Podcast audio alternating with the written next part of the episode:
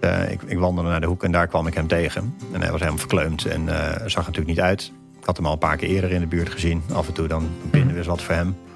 En uh, toen vroeg ik hem, heb je al een slaapplek voor vannacht? Had hij natuurlijk nog niet. Dus toen heb ik hem aangeboden om een simpel hotelletje. Hotel Flipper in de rivierenbuurt. Voor 28 euro kan tukken. Nou, en dat wilde hij natuurlijk heel graag. Toen vroeg ik van, eh, mag je dit op LinkedIn uh, plaatsen? Want ik denk dat er meer mensen in mijn netwerk wel willen helpen. En het blijft nog wel even koud. Misschien dat we je wel, hè, geen beloftes, maar misschien dat we je iets langer uit de kou kunnen houden. Dus dat vond hij goed. Dus ik heb een foto van hem gemaakt. En uh, dat heb ik op LinkedIn gezet. En dat, dat ging toen volledig viraal. Welkom bij de Balanskliniek. Ik ben Bram Bakker. Ik ben blij dat je weer luistert. Ik praat met een hele bijzondere man. Marnix Geus runde een PR-bedrijf, was een commerciële ondernemer en verwet tot een sociale ondernemer. Of is eigenlijk iedere ondernemer sociaal en commercieel? Wat heeft Marnix bewogen tot wat hij nu doet? Luister maar. Marnix, uh, jij wordt door mensen in mijn omgeving omschreven als een weldoener. Weldoener. Ja, dat is wel een eretitel natuurlijk. Maar hoe omschrijf jij jezelf? Nou, ik heb altijd een beetje moeite met labels. Zelfs als het misschien gezien wordt als een eretitel. Dus uh, ik weet het niet. Ja, ik, ik ben, uh, ik ben gewoon Marnix. En ik ben, uh, als je er iets aan wilt hangen, ben ik een ondernemer. En tegenwoordig, als je dan wat dingen doet die voor de maatschappij zijn, dan heet het sociaal ondernemer. Maar dat is ja. ook een beetje een gekke titel. Ja. Dus ik hoop eigenlijk dat dat gewoon hygiëne wordt voor ieder ondernemer. Maar we komen, we komen uit een tijd dat ondernemen en sociaal niet in elkaars verlengde lagen automatisch, toch? Ja, de ondernemer als zakkenvuller, hè? de snelle jongens en meisjes met de grote auto's. Nou, en dat, ah. dat de klanten er voor de onderneming waren en niet andersom. Ja. Toch? Of herken je dat niet?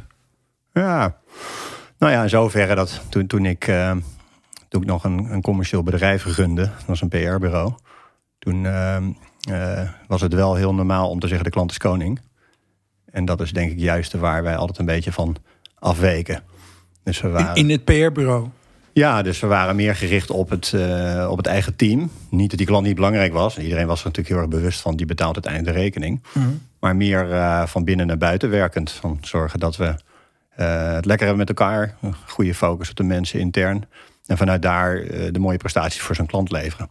Een, een, interne PR-bureau. Ja, zoiets. Dus als er dan een groot bedrijf kwam, dan gingen jullie eens kijken hoe, ze, hoe, hoe het daar in dat bedrijf aan toe ging? Nee, nee, nee. Want we waren wel, dus we werden wel ingehuurd voor, voor de echte public relations. Dus de Naar buiten. De, ja, de relaties met, met, met de media. En, uh, en steeds meer natuurlijk ook gewoon zelf van hoe je met social media en zo omgaat. Hè. Dat was mhm. toen allemaal uh, in opkomst, gelijktijdig met onze start ongeveer. Ja. Maar uh, nee, meer van hoe wij zelf ons bedrijf runden. Dus, dus veel meer vanuit uh, ons eigen team en die, uh, die belangrijker maken dan de klant. Ook vanuit het besef dat als er, als er iemand in je, in je eigen team onderuit gaat, want we wel eens hebben meegemaakt helaas, ja, dat de impact daarvan vaak veel groter is dan een klant die op een gegeven moment een keer zegt van uh, ik ga eens een ander bureau zoeken. Ja. Maar er zat niet in als wij met hoe, in hoe we met elkaar omgaan, dat, dat zelf voorleven, dan komt dat ook terecht bij de bedrijven waar we voor werken. Ja, dat gebeurde soms wel. Maar dat zat er niet per se een soort van ingebakken. Maar ik denk wel dat veel klanten het leuk vonden om, om met ons te werken. Omdat ze zagen dat er gewoon heel veel uh, nou, de fijne cultuur was, fijne mensen en eh, een leuke sfeer. En dat het wel, uh, nou, probeerden ze wel positief daarin te beïnvloeden. Ook in de zin van dat als we intern wel eens een keer een sessie hadden over mensen die wat teleurgesteld raakten, omdat een klant ze eigenlijk nooit een complimentje gaf. Hè, terwijl ze dan naar hun idee heel veel geweldige prestaties hadden geleverd. Ja dat we zeiden van ja, zijn wij daarvan afhankelijk? Ja. En we kunnen gewoon met elkaar vieren, maar we zouden ook zelf die klant kunnen uitnodigen en zeggen, nou, we hebben een project afgerond. En uh, wij vonden het in ieder geval heel goed gaan. We hopen jullie ook. Ja. En we willen het graag met jullie vieren. En misschien dat je op die manier dan wel ook wat uh, positief beïnvloedt. Maar dat was, niet onze, dat was niet onze core business, zeg maar. Nee.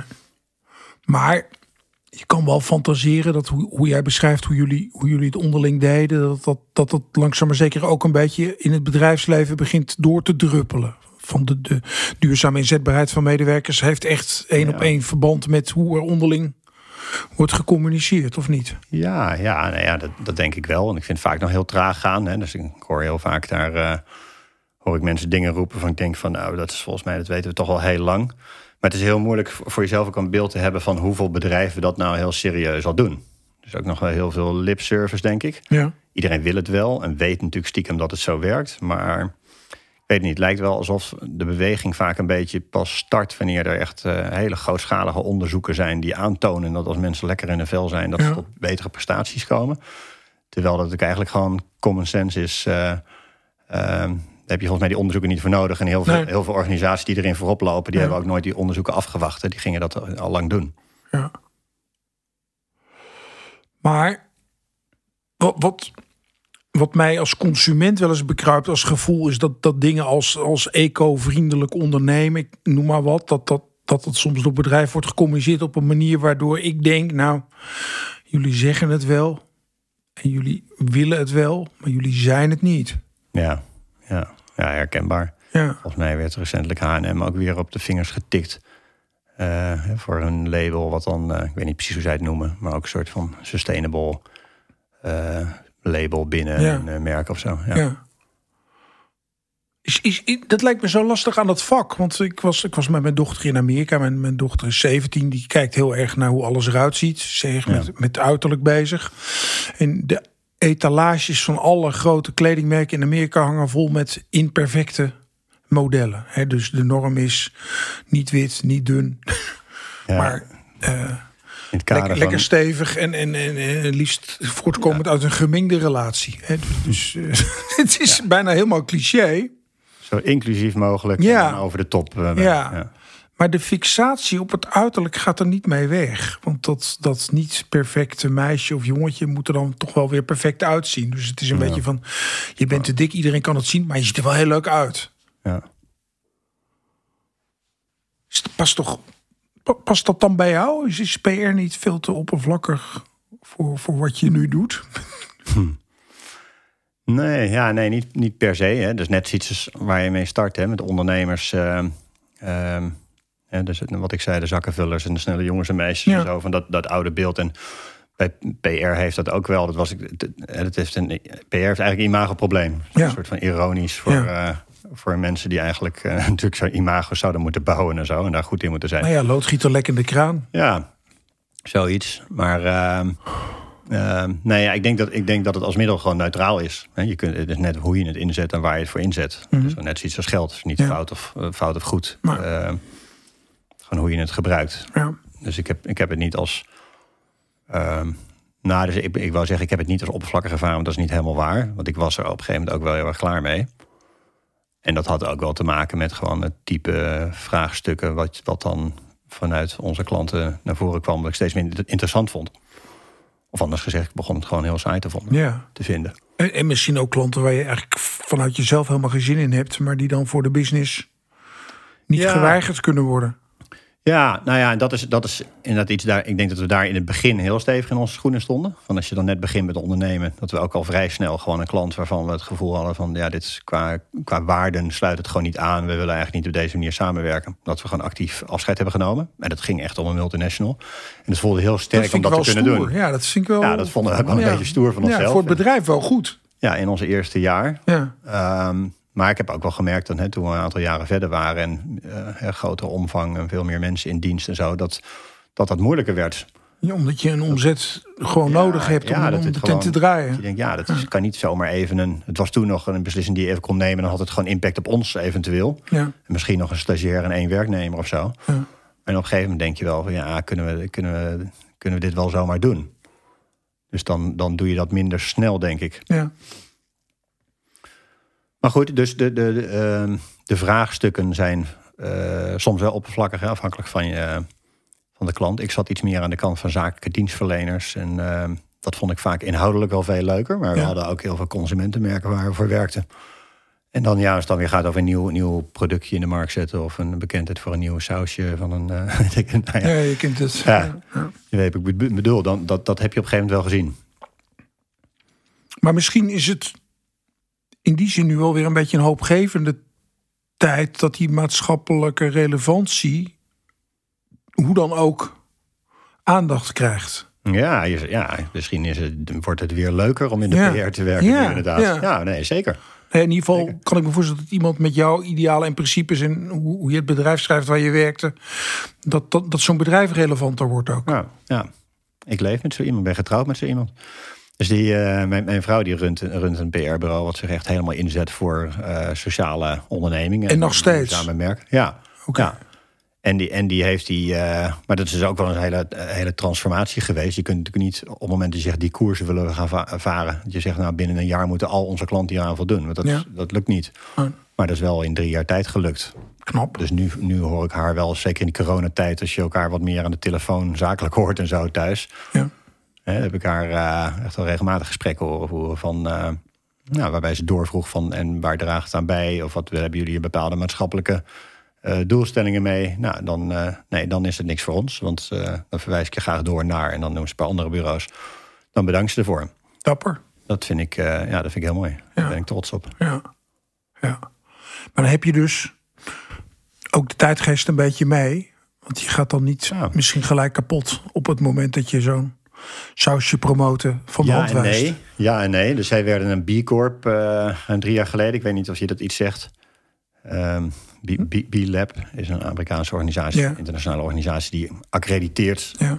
bedrijven en merken hè, die, die naast eh, winst ook voor mensen en milieu zeg maar, zich inzetten. Dus zeg maar wat de Max Havelaar voor de koffie is, Ja. een B-Lab voor eh, B Corp voor bedrijven. En zij zijn dat ruim drie jaar geleden gewonnen, dus ze zitten nu weer opnieuw in die eh, accreditatieronde. En toen waren ze de eerste. In, in, in, dit segment, in, de- in, sector. PR-segment. Ja. ja. Dus de, de eerste van de, van de PR-bureaus in, eh, in de Benelux. En, ehm, eh, maar, maar zeker de tijd wel mee, denk ik. Want doordat ze zo durfden te kiezen...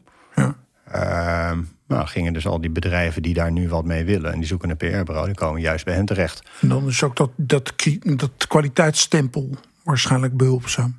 Ja, en dat is natuurlijk heel leuk, omdat je dan ook...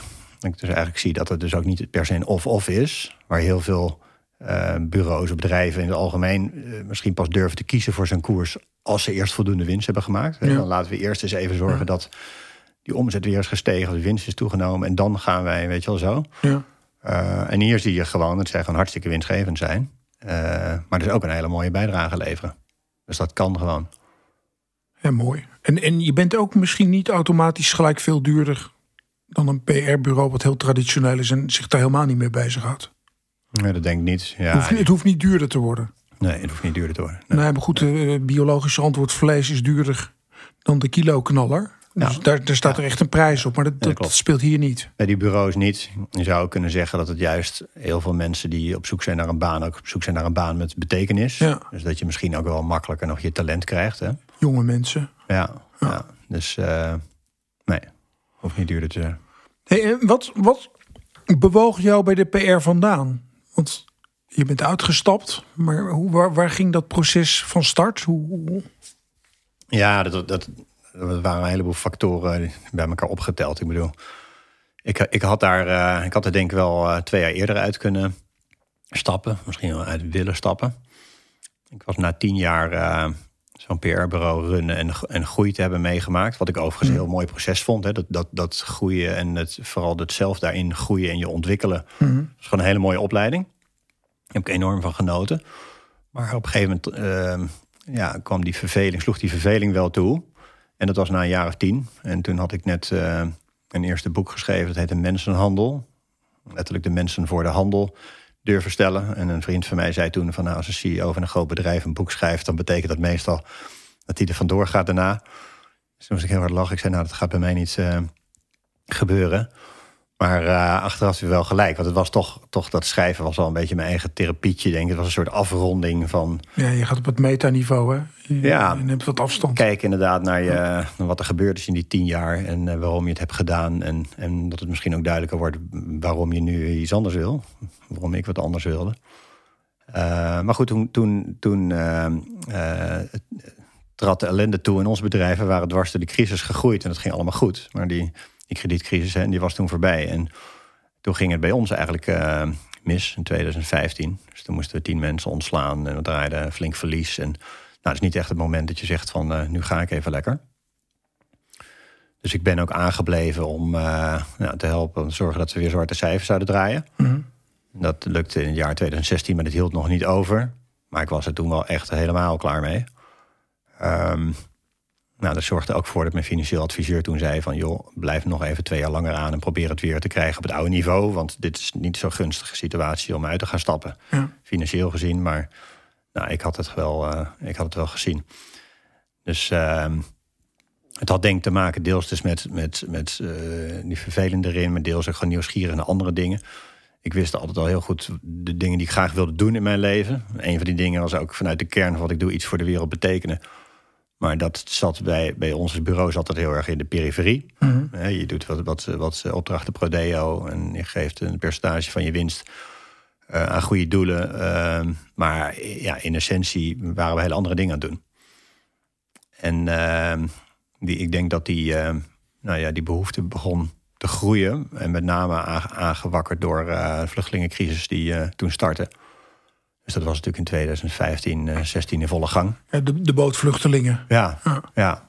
Dus de oorlog Syrië. En nou ja, um, ik had drie mensen in mijn directe omgeving die, uh, die zeiden: Ik ga er niet langer naar kijken uh, op het nieuws. Ik ga daar, ik ga daar naartoe. En dat inspireerde me enorm. Ja. Een van hen was een freelancer in ons team. En die gaf dan bij ons dins, dinsdag weekoverleg. Gaf die, hadden we een live verbinding met hem. En dan gaf hij een update van wat hij. hij was er samen toen en wat hij daar zag, wat hij meemaakte. En nou, dat kwam wel binnen, bij ons allemaal natuurlijk. Maar ik denk dat daar ook wel een soort zaadje toen al is geplant bij mij. Van, uh, nou, het, was, het, was, iets wat mij uh, aan het hart ging en Mhm. gaat. Mm -hmm. En je bent toen 2016 toch uitgestapt? Ja, eind 2016. Want je uh, financieel adviseur zei, doe nog even tot 2018, maar eind 2016 ben je vertrokken. Ja, 1 januari 2017 was ik officieel inderdaad uit. Dus ja. ik had het 2016 in de zomer aangekondigd aan mijn zakenpartners. Um, ja, dus nou ja, en, en, ja, en dat is ook een heel, heel proces ook voor mezelf geweest. Ja.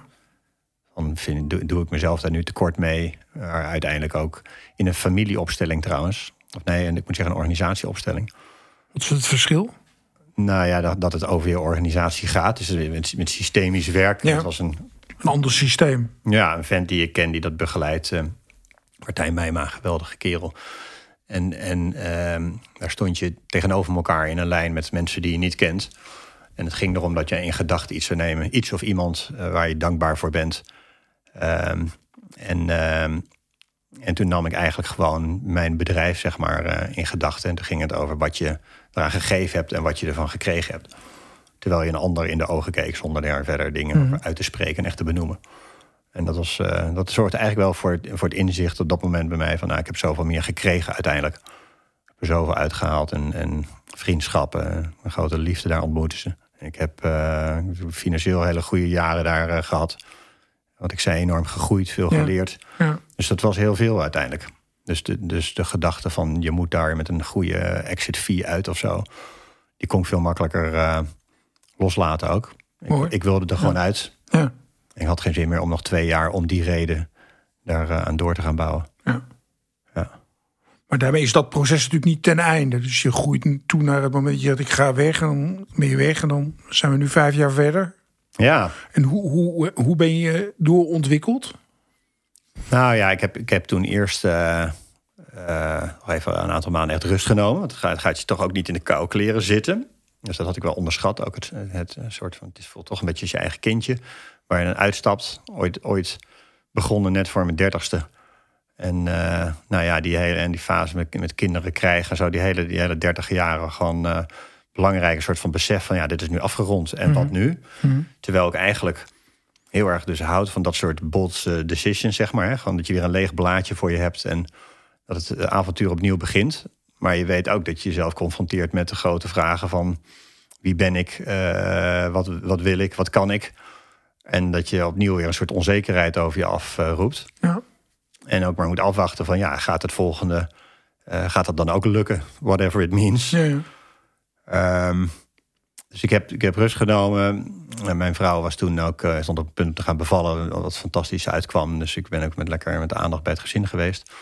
En toen ben ik uiteindelijk uh, gaan broeden op een plan. En ik wilde ook die kant op van de, de, de Griekse eilanden. Om, uh, om te kijken wat daar nou echt gaande was. Omdat het voelde als ver van je bedshow. Ver van mijn bedshow. En ik hoorde dat ook in mijn omgeving. Terwijl het eigenlijk heel dichtbij was. Dus ik ben naar Lesbos gegaan toen in augustus 2017. Uh, eigen houtje, maar wel heel goed voorbereid. In contact gelegd met oprichters van NGO's die daar actief waren. Was je met je gezin? Nee, alleen. Ja? En uh, nou, via mijn journalistiek netwerk nummers gekregen van vluchtelingen die daar uh, vast zaten. In Camp Moria, wat we allemaal wel uit het nieuws kennen. En wat contacten van lokale Grieken. En zo ben ik daar, ja, had ik een soort programmaatje voor mezelf van wat ik allemaal ging bezoeken. En uiteindelijk ook in Moria geweest. Um, en dat is, was enerzijds dus heel erg, heel erg shocking. En, en toch natuurlijk heel anders dan als je het op het nieuws zit te bekijken. Ja. En vooral shocking om, vond ik, om, omdat uh, ik had daar gesprekken met mensen die gewoon, ja, die, eh, zoals jij en ik, die misschien ook wel ergens een podcast aan het maken waren. een paar maanden daarvoor, maar toen in Aleppo. Ja, academici. Ja. Van, ja um, en, en dan in één keer staat je leven helemaal ondersteboven. En dan kan je je eigenlijk gewoon niet voorstellen dat je daar werkelijk vast zit. Hè? Dat je na vluchten voor oorlog en zo'n traumatische reis hebben gemaakt. Veel natuurlijk met bootjes over die zeestraat daar. En dan in een kamp terechtkomen. Wat, uh, nou, waar zaten toen eh, 8000 mensen, een militair kamp wat voor 3000 mensen was gemaakt. Uh, hele heftige omstandigheden. In mijn latere bezoeken liep dat op tot 20.000 mensen zelfs. Hè. Dus het werd nog veel erger. Je kan je niet voorstellen eh, dat, dat het elke keer nog weer erger kon worden. Ja. En alles wat je gedaan hebt vroeger in Syrië is irrelevant. Want je zit, zit daar als een nummer. Ja, precies. Ja, ja, ja. En sterker nog, ja, je wordt, ja, je, je, je het is, het is, uh, het is inderdaad gewoon uitgevaagd. Je, bent, je, het doet er inderdaad helemaal niet meer toe. En uh, uh, nou, dat kwam, dat kwam heel hard binnen. En tegelijkertijd, wat ik heel mooi en positief vond, was zeg maar de enorme hoeveelheid geweldige mensen daar actief. En uh, een heleboel hele mooie initiatieven. Kleinschalige initiatieven natuurlijk vooral. Ja. Maar mensen die hele mooie dingen aan het doen waren. Dus toen dacht ik, wie ben ik om daar weer wat naast te gaan zetten? Volgens mij moeten we gewoon kijken wat we, hoe we die kleinschalige sociale initiatieven kunnen helpen. Door die in contact te brengen met ondernemers, de wereld waar ik vandaan kwam. En waarvan ik vaak hoorde, zeker als ze een bedrijf hadden neergezet, van, dan komt de vraag, ja, wat nu? En heel veel zijn dan ook op zoek naar meer zingeving en betekenis. Wat zou ik kunnen doen met dit bedrijf? Mhm. Ook vanuit het besef dat je heel veel geluk hebt gehad dat het allemaal soort van gelukt is. Hè? Dat het zeker niet alleen maar ligt aan eh, jouw geweldige capaciteiten en zo. Ja. Dus um, zo is de present movement eigenlijk ontstaan. Dus ik ben in de wereld van ondernemers, dus uit het MKB, ehm, gaan koppelen aan uh, kleinschalige sociale initiatieven die zich inzetten voor Heeft, heeft verwantschap met PR natuurlijk nog steeds. Ja, ja, dat, en ja. Toch? En ik weet niet eens of ik me dat toen heel erg goed realiseerde. Maar ik denk dat, dat ik sowieso die, dat hele PR-bureau gewoon in mijn rugzak heb meegenomen. Ja. En heel veel daarvan uh, ook onbewust al ben gaan toepassen in het bouwen van deze stichting, beweging. Maar de, de, de, de link is inderdaad sowieso al het, het uh, verbinden. Waar je voorheen uh, Unilever aan ja, de nou ja, je, of zo. Je, je helpt die ondernemer aan een publieke relatie. Hè, als je het letterlijk vertaalt, zit, zit ja. ja. Mooi. Klopt. En, en dat, dat is nu jouw bedrijf, hè? Dus dat is je onderneming? Ja, het is geen bedrijf. Het is, stichting? Het is een stichting, ah. ja. En dat vond ik ook wel juist lekker. Vind ik nog steeds lekker, want het is toch ook wel heel gek dat als je iets begint, je bent de oprichter, dan word je, ben je automatisch soort van de baas en de eigenaar. Ja. En dan blijven mensen naar jou kijken. Ja. En uh, niet dat ik daar volledig aan kan uh, ontsnappen uh, hiermee, maar toch wel een stuk meer. Ja. Um, omdat ik ook elke keer die open uitnodiging geef aan anderen. Van als je erbij komt, van ja, maak het ook van jou, zeg maar. Ja. Met elkaar dragen. Dus niemand die er individueel beter van wordt of rijker van wordt tot in lengte van dagen. Ja. En, en, en groeit de stichting of is dat niet eens de ambitie? Hoe, hoe, hoe, hoe werkt het nu? Ja, nee, ja, het is natuurlijk wel gegroeid. Van, ik begon natuurlijk een beetje soort van in mijn uppie en met een paar mensen zo uh, hier en daar wat, wat, uh, wat hielpen. En de, de kern is nog steeds heel klein.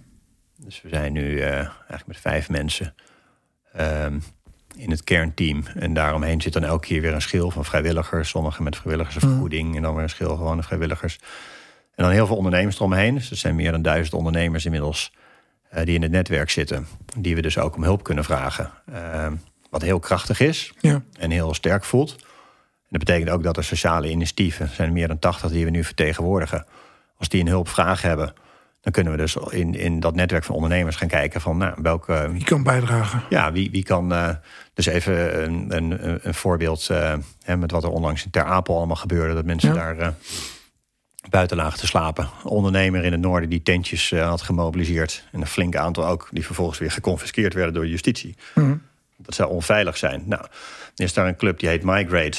En die is daar eh, eh, actief. En eh, ging demonstraties organiseren. Maar wilde eh, eh, expertise van creatieve ondernemers, zeg maar, om een website te bouwen. Ja. Om eh, banners. Nou, het moet in korte tijd moet het allemaal neergezet worden. Dus dat kunnen wij dan heel makkelijk uit ons netwerk eh, halen. Om hen dan eh, dat setje te geven. Te zorgen dat zij sneller hun doel kunnen bereiken. Ja. Klinkt, klinkt alsof, alsof je daar dan best pittig werk aan hebt. Want je hebt natuurlijk wel de spin in het web die.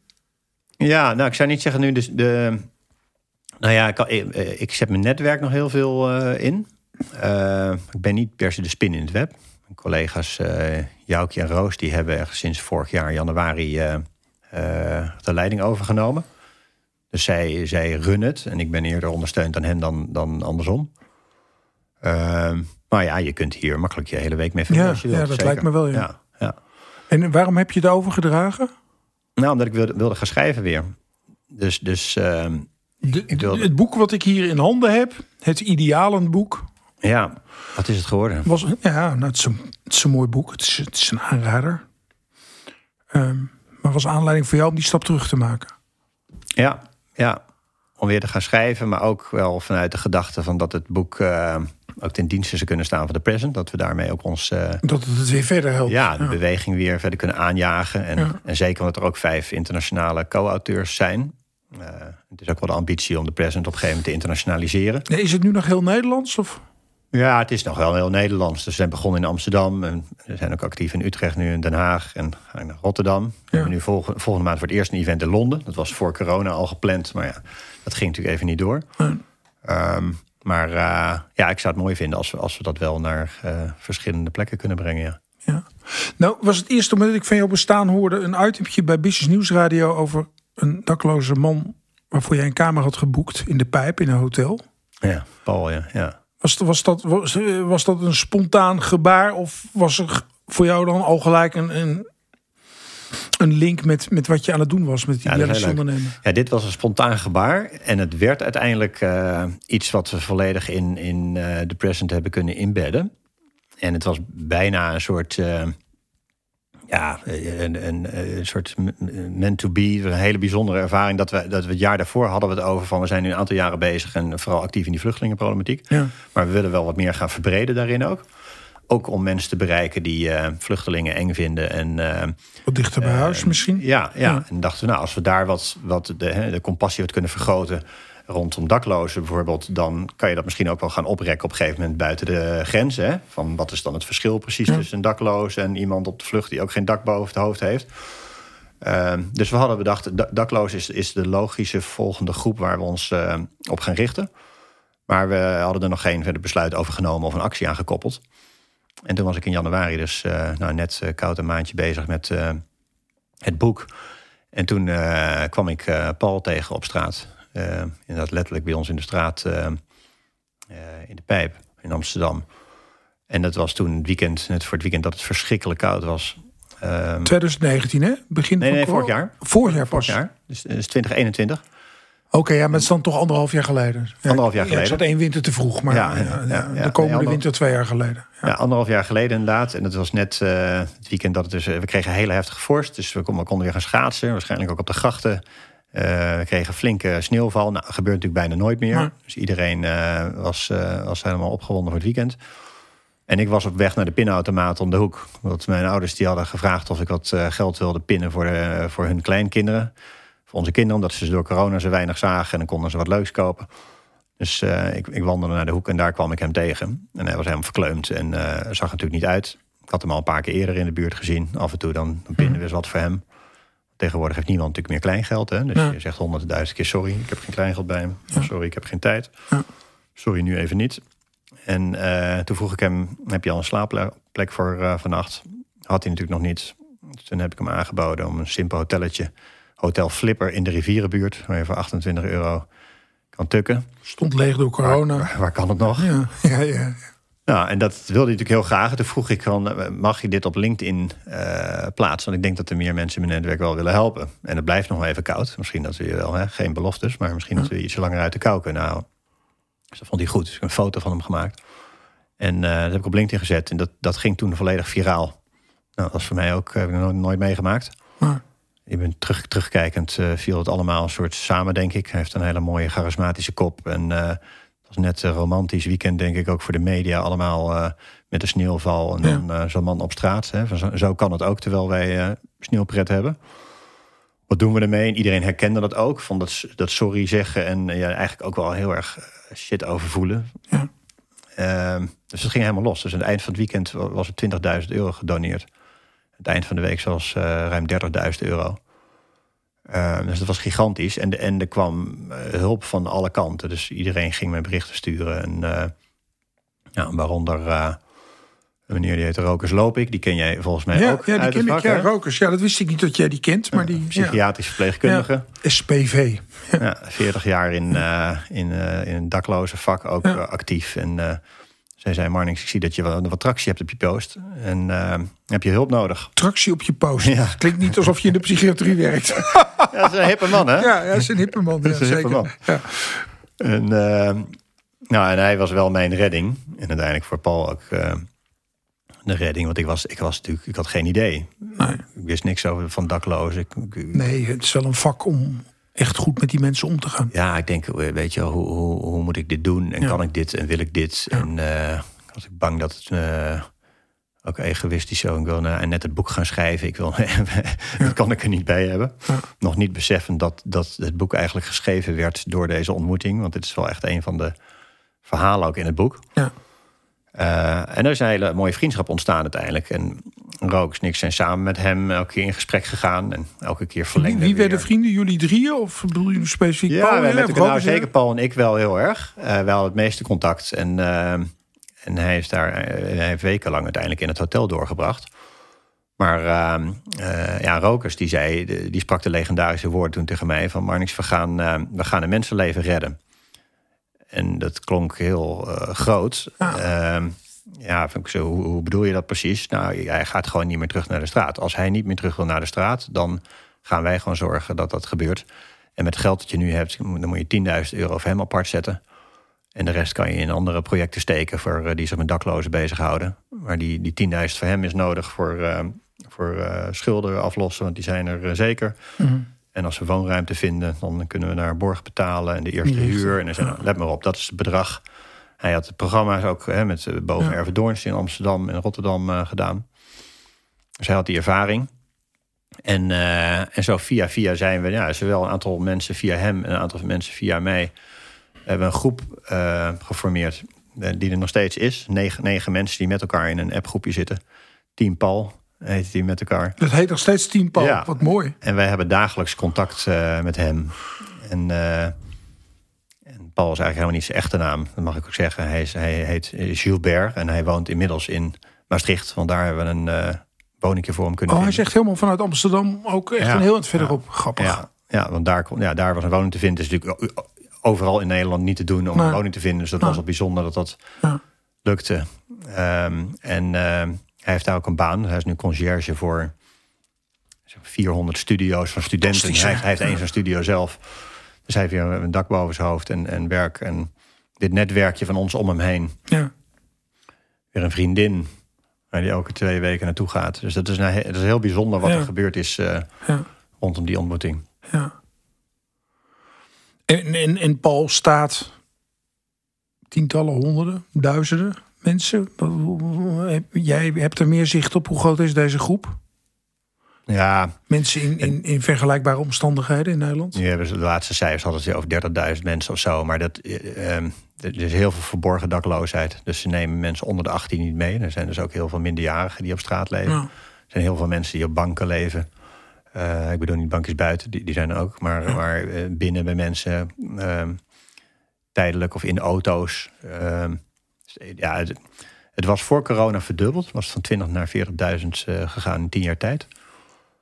Um, en nu geven ze aan dat weer wat gedaald is. Maar iedereen die je spreekt in het veld, die zegt daar uh, klopt heel weinig van. En, en één ding is zeker, uh, corona zou nog wel eens terug kunnen komen. En er komt weer een winter aan en de Ja, energieprijzen en- stijgen. precies, dus het dat, jezelf dat. handhaven maatschappelijk Ja, wordt een enorme uitdaging Ja. weer. nee, zeker die energieprijzen. Daar, eh, de verwachtingen zijn inderdaad dat er heel veel mensen onderuit gaan. Ja.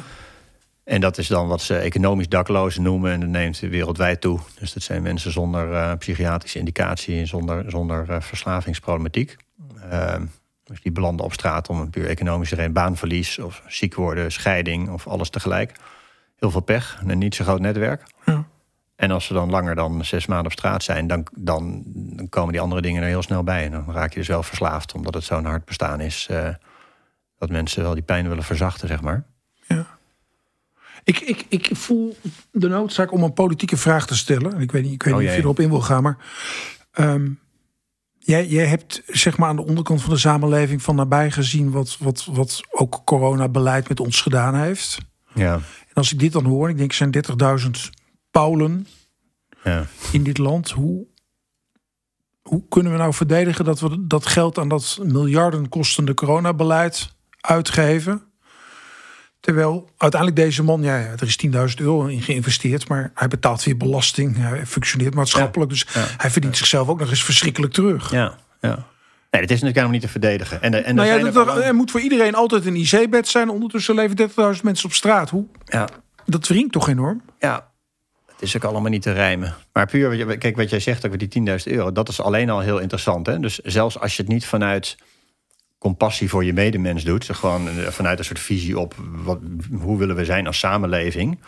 eh, en, je, en je bekijkt het puur als, eh, als econoom, Ja. dan, dan is het ook nog steeds hartstikke verstandig om, om gewoon letterlijk dit geld vrij te maken voor mensen. Het is om ze 300 van de- miljoen maar volgens mij. ze van de straat 30.000 houden. keer 10.000. Dan Ga er 4 achter. Nou, Ja. misschien is het 3 miljard. Nog steeds niet veel, want dat moeten we nu ook al in de energiesubsidies. Dat kunnen, we- dat, kunnen we ook hebben. Ja. Maar er zijn, er zijn internationale onderzoeken. Ook er is in Canada bijvoorbeeld een project geweest... waarbij ze gewoon echt met 115 daklozen eh, gewoon cash hebben gegeven.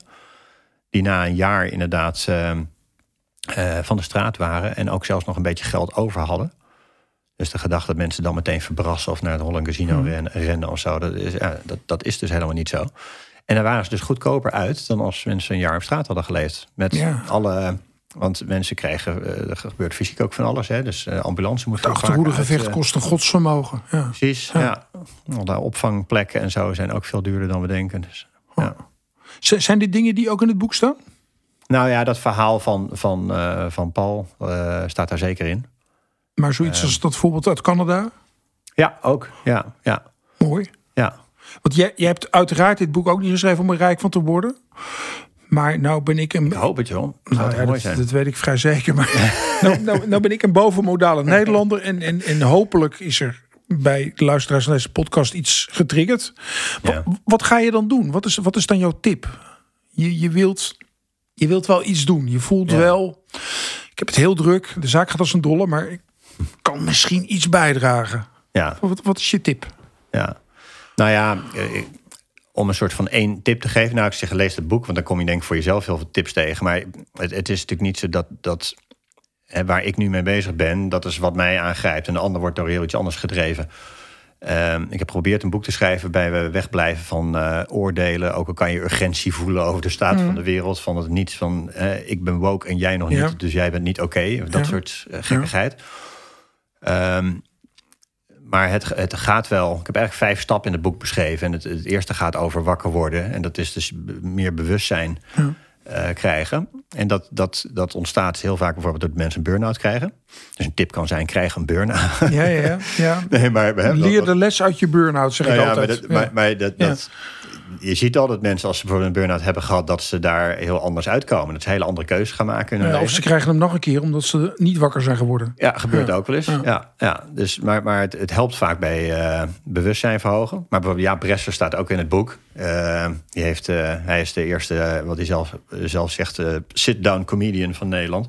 En hij heeft een geweldige eigen stichting, carlosmomentjes.nl. Maar hij brak zijn nek bij een, bij een heel ongelukkig zwemongeluk in Portugal. Eh, toen hij 21 was. Ehm, en hij zegt ook, je hoeft niet je nek te breken om wakker te worden. Dus, dus Ja. ik denk dat het heel erg gaat over je bewust worden van wat voor leven ben ik aan het leiden? En het is heel moeilijk soms om aan te ontsnappen. Want we hebben aan de ene kant een luxe leven. En aan de andere kant staat het bol van stress. En zitten we allemaal in een soort red race. En we hebben het gevoel dat we dat dan op het moment dat we vrij zijn... moeten compenseren door een heleboel uh, mooie dingen te gaan kopen... en uh, grote vakanties te plannen. Mm -hmm. Maar het stilt het verlangen niet naar iets anders. Dus het is denk ik het te raden gaan bij wat, wat, wat is dat verlangen dan? Ja. Van wie wil je zijn? En uh, waar wil je... Wat, wat mis je nu? Ja. Te weinig aandacht voor je kinderen? Oké, okay, als dat het is... Hoe kan je er meer, ja. hoe, hoe, hoe, kan je er meer tijd voor vrijmaken? Zou je niet, uh, kan je niet een dag minder gaan werken? En, en wat zou het ook al ook financieel gezien? Hè? Want het is niet altijd een privilege, het is soms ook gewoon een keuze. Dus, ja. nou, dan, dan kan je misschien een aantal dingen in je leven niet. Maar misschien creëer je heel veel meer tijd en ja. rust voor andere dingen. Ja. Wat je gewoon naast je werk kunt gaan doen. Dus of het vrijwilligerswerk is, of inderdaad in een soort uh, opvoedproject met je kinderen met een prikker door je buurt lopen en vel gaan oprapen. En laten zien hoe leuk en makkelijk het is. En wat er dan gebeurt ook, hoe mensen op je reageren. En dat je kinderen dat ook ervaren. Iedereen de duimpjes opsteekt of snoepjes geeft aan je kinderen. Van, oh, wat, wat leuk dat jullie dit doen. Ja. Het zit in hele kleine dingen. Dus um, ja, je triggert me wel met, met, je, met je vraag. Ik denk ook weer meteen, maak het niet te groot. Dat is ook wel een tip. De, nou ja, en, en ik denk gelijk, want je geeft, je geeft een heel sprekend voorbeeld. Wat, wat, wat denk ik iedere luisteraar herkent, in ieder geval ik. Dat, dat heel veel zin uit dingen gehaald kan worden die, die, die misschien op de maatschappelijke ladder niet heel hoog scoren. Maar ja. het is ook alweer treurig dat als je met je papierprikken door je buurt loopt, dat je dan misschien wel meer zin ervaart dan, dan wanneer je op je boekhouderskantoor jaarrekeningen produceert als een dolle. Ja, nee, zeker ja. ja. Maar het is dus niet zo dat mensen meteen denken dat je een taakstraf hebt als je dat aan het doen bent. Dat je, krijgt, je kan daar hele leuke reacties op krijgen. Ja. Ik heb in het boek ook een dame, Jacqueline Way. Dus zij, zij woont in Canada en ze ging met haar uh, zoontje, toen die drie werd, begon ze een soort parenting uh, opvoedproject. Van laten we eens proberen een jaar lang, 365 dagen lang, elke dag iets te geven. Mm -hmm. Gewoon op het niveau van een driejarige. Mm -hmm. Wat kunnen we doen? Mm -hmm. We gaan plastic opruimen van het strand. En uh, gaan tekening maken voor de juf. We gaan dekens brengen bij het uh, hondenasiel. Nou. En hij mocht het dus ook mee bedenken allemaal. En ze hebben het gewoon een jaar volgehouden. En ze ging daarover bloggen. En uiteindelijk is dit uitgegroeid tot een wereldwijde geefbeweging. Dat is gigantisch groot geworden. 365 Give heet dit. Mooi. En zij, ja, en het is hoe zij ook allerlei dingen gewoon een gewoonte van heeft gemaakt. Het is natuurlijk daar, net als in Amerika, heel gebruikelijk dat je je koffie 's ochtends ergens haalt hè, en niet thuis zet. En uh, zij heeft als gewoonte voor om altijd een koffie te, te kopen voor degene achter haar in de rij. En dat is elke morgen natuurlijk een ander persoon. En dat verandert dus. Het leidt één tot een mooi gesprek. Want mensen vragen waarom doe je dit? Maar het is besmettelijk en dan krijg je de ja. mindset. Ja, en ja. mensen die dag Ja, begint heel anders van iemand. Hè? Dus Ja. dit, dit, soort- ja, dit gaat uiteindelijk allemaal over ripple effect. Van je hebt vaak niet in de gaten zelfs wat, wat één glimlach naar iemand op eh, hè, wat de gemoedsgesteld is van diegene is op die dag. Misschien verander jij die wel met die glimlach. En gaat diegene een veel fijnere dag hebben. En ehm, Ik, ik ga straks naar Groningen en dan ga ik onderweg koffie kopen voor de man of vrouw achter mij in de rij. kijk, dat Ga ik- graag. Ja, maar, ja, maar Ja, ik, ik, ik, voel, ik voel ook echt dat, je voelt dat je daar iets kan veranderen. Ja. Ja. ja. En ik ben ook een dominee, dus ik denk dat ik erbij zeg van als je het waardeert, doe het dan morgen bij iemand anders ook. forwards? Ja. Ja. dat geloof ik ook heel erg. ja. Goh, nou, ehm, mooi, inspirerend. Eh, koop het ideale boek, mensen. Want Marnix wordt er niet wijzer van, maar de wereld wel. En eh, Bram Bakker heeft geen zakelijke belangen. De present In dit movement boek- wel. Gaat, De gaat present- 5 euro naar... eh, De Present Movement krijgt 5 euro per verkocht boek. Nou, ja, via, via de shop. Koop Ja. er twee en geef degene in de rij voor de kassa ook het ideale boek. Nog even over jou, Marnix. Ehm, hoe zorg jij dat je het, dat je op de rit houdt met, met vier kinderen en, en al deze bezigheden? Wat, wat heb je nodig om in balans te blijven? Ja, nou ja, ik ben, ik ben daarin geholpen door eh, de ziekte van Lyme. Ehm, die heeft mij op scherp gezet. Die heeft jou wakker gemaakt. Ja, die heeft zeker ook geholpen bij het wakker eh, worden. Nee, absoluut. Ja. Eh, ik had cerebellaire ataxie, maar het zijn allemaal varianten op de burn-out waar jij het net over had. Oh ja, Ja. ja, ja. ja. nou, dat verbaast me inderdaad niks. Dus ehm, eh, dat heeft me ertoe gedwongen, zeg maar, om heel anders te gaan eten en heel anders te gaan leven. Dus ik ga, ik ga heel vroeg naar bed. Eh, ik eet helemaal plantaardig. En dat vond ik in het begin heel lastig, want ik hield ook van alles Ja. en nog wat. En ehm, Ehm, en als je dat dan een poosje doet, toen merkte ik bij mezelf dat ik het allemaal helemaal niet meer zo ging missen. Dat je ook heerlijk plantaardig kunt eten. En dan zijn die andere redenen om geen eh, vlees en vis te eten, zijn dan eigenlijk ook heel logisch. Dus bij mij begon het om egoïstische redenen. Maar het was niet meer logisch om terug te gaan, zullen we zeggen. Je ging je ook echt beter van voelen? Ik ging me beter van voelen. En, en ik ging daardoor ook weer de relatie zien tussen mijn eigen gezondheid en de gezondheid van andere levende wezens op aarde en de aarde als geheel. Ehm, ik ben gaan uh, mediteren. Ik ben bij Joe Dispenza in 2019 geweest. De meditatiegoeroe. Ja. ja. En die, uh, die leert je zo hardcore uh, mediteren. Dan gingen vaak al voor het ontbijt vijf uur lang mediteren. Dat iedereen denkt, dit kan ik niet. En dan toch lukt dat. Um, waardoor het veel makkelijker voor mij is geworden om en dat gaat helemaal niet over hoe lang en zo. En dan wordt het ook weer een heel gek eh, dingetje. Van hoe lang kan jij mediteren? Dan verlies je volgens mij de essentie ervan. Ja. Maar het heeft er bij mij voor gezorgd dat ik elke ochtend, zeg maar, voor het gezin wakker word, uh, uh, lekker ergens ga zitten in huis. En soms uh, lukt dat heel goed. In de zin dat ik heerlijk daarin weg kan zijn. En, en soms lukt het helemaal niet. Dan zit ik nog steeds heel onrustig na een uur. Mm. Met allerlei gedachten in mijn hoofd. Maar het elke dag doen helpt mij wel enorm. Uh, om rustig te blijven en meer geduld op te brengen. En gewoon ja, dank, dankbaar te zijn voor alle, stil te staan bij alle mooie dingen die er gebeuren. En het ook iedere dag te doen, hè, denk ik. Iedere dag te doen, ja. ja, Dus dat, het is het eten, het is het mediteren, het is de nachtrust. En ik ben ook een paar jaar terug als een keertje bij onze vriend Wim Hof geweest. Dus ik, ik zet de ijsbad op, op, koud. Um, dus, dus ja, stiekem best wel wat dingen. Die, die ervoor zorgen dat ik mij goed blijf voelen. En soms ook helemaal niet. Hè, want die, die lime is nog niet helemaal uit mijn systeem. Maar ik ben wel in de afgelopen jaren daarin me steeds beter gaan voelen hierdoor. Mm -hmm. Dus ik houd dit lekker vol. En ik, weet, ik heb in ieder geval nu wat knoppen gevonden om aan te draaien. Dus op het moment dat ik me minder goed voel, dat ik weet dat ik dat, uh, dat, ik dat hiermee een heel eind kom. en soms ook gewoon even de agenda helemaal leeg vegen. Als het mij te veel wordt. En dat kan, vind ik ook vaak En, en het gezin met die partner die ook nog... Nou ja, precies. Daar kan het, daar, daar kan het dan niet. Maar ja. dan, dat, dat brengt me dan vaak juist ook wel heel veel uh, rust. Want ik vind, ik vind het ook heel lekker om dan die tijd juist in het gezin te hebben. Dus het gaat eerder bij mij wringen als ik veel te druk ben met alle dingen eromheen. Dus als ik daar mijn agenda in schoonveeg en ik hoef er alleen maar te zijn voor mezelf en het gezin, dan vind ik dat al een verademing. En dan uh, ben ik vaak binnen een week weer, uh, weer alive en kicking. Nou, wat mij betreft genoeg denkvoer, inspiratievoer. Ik dank je heel hartelijk. En ja, misschien dat wij over een paar jaar nog eens even de tussenstand met betrekking tot de idealen en de kop koffie die ik vanmiddag ga doorgeven gaan bespreken. Dank je wel. Dank je.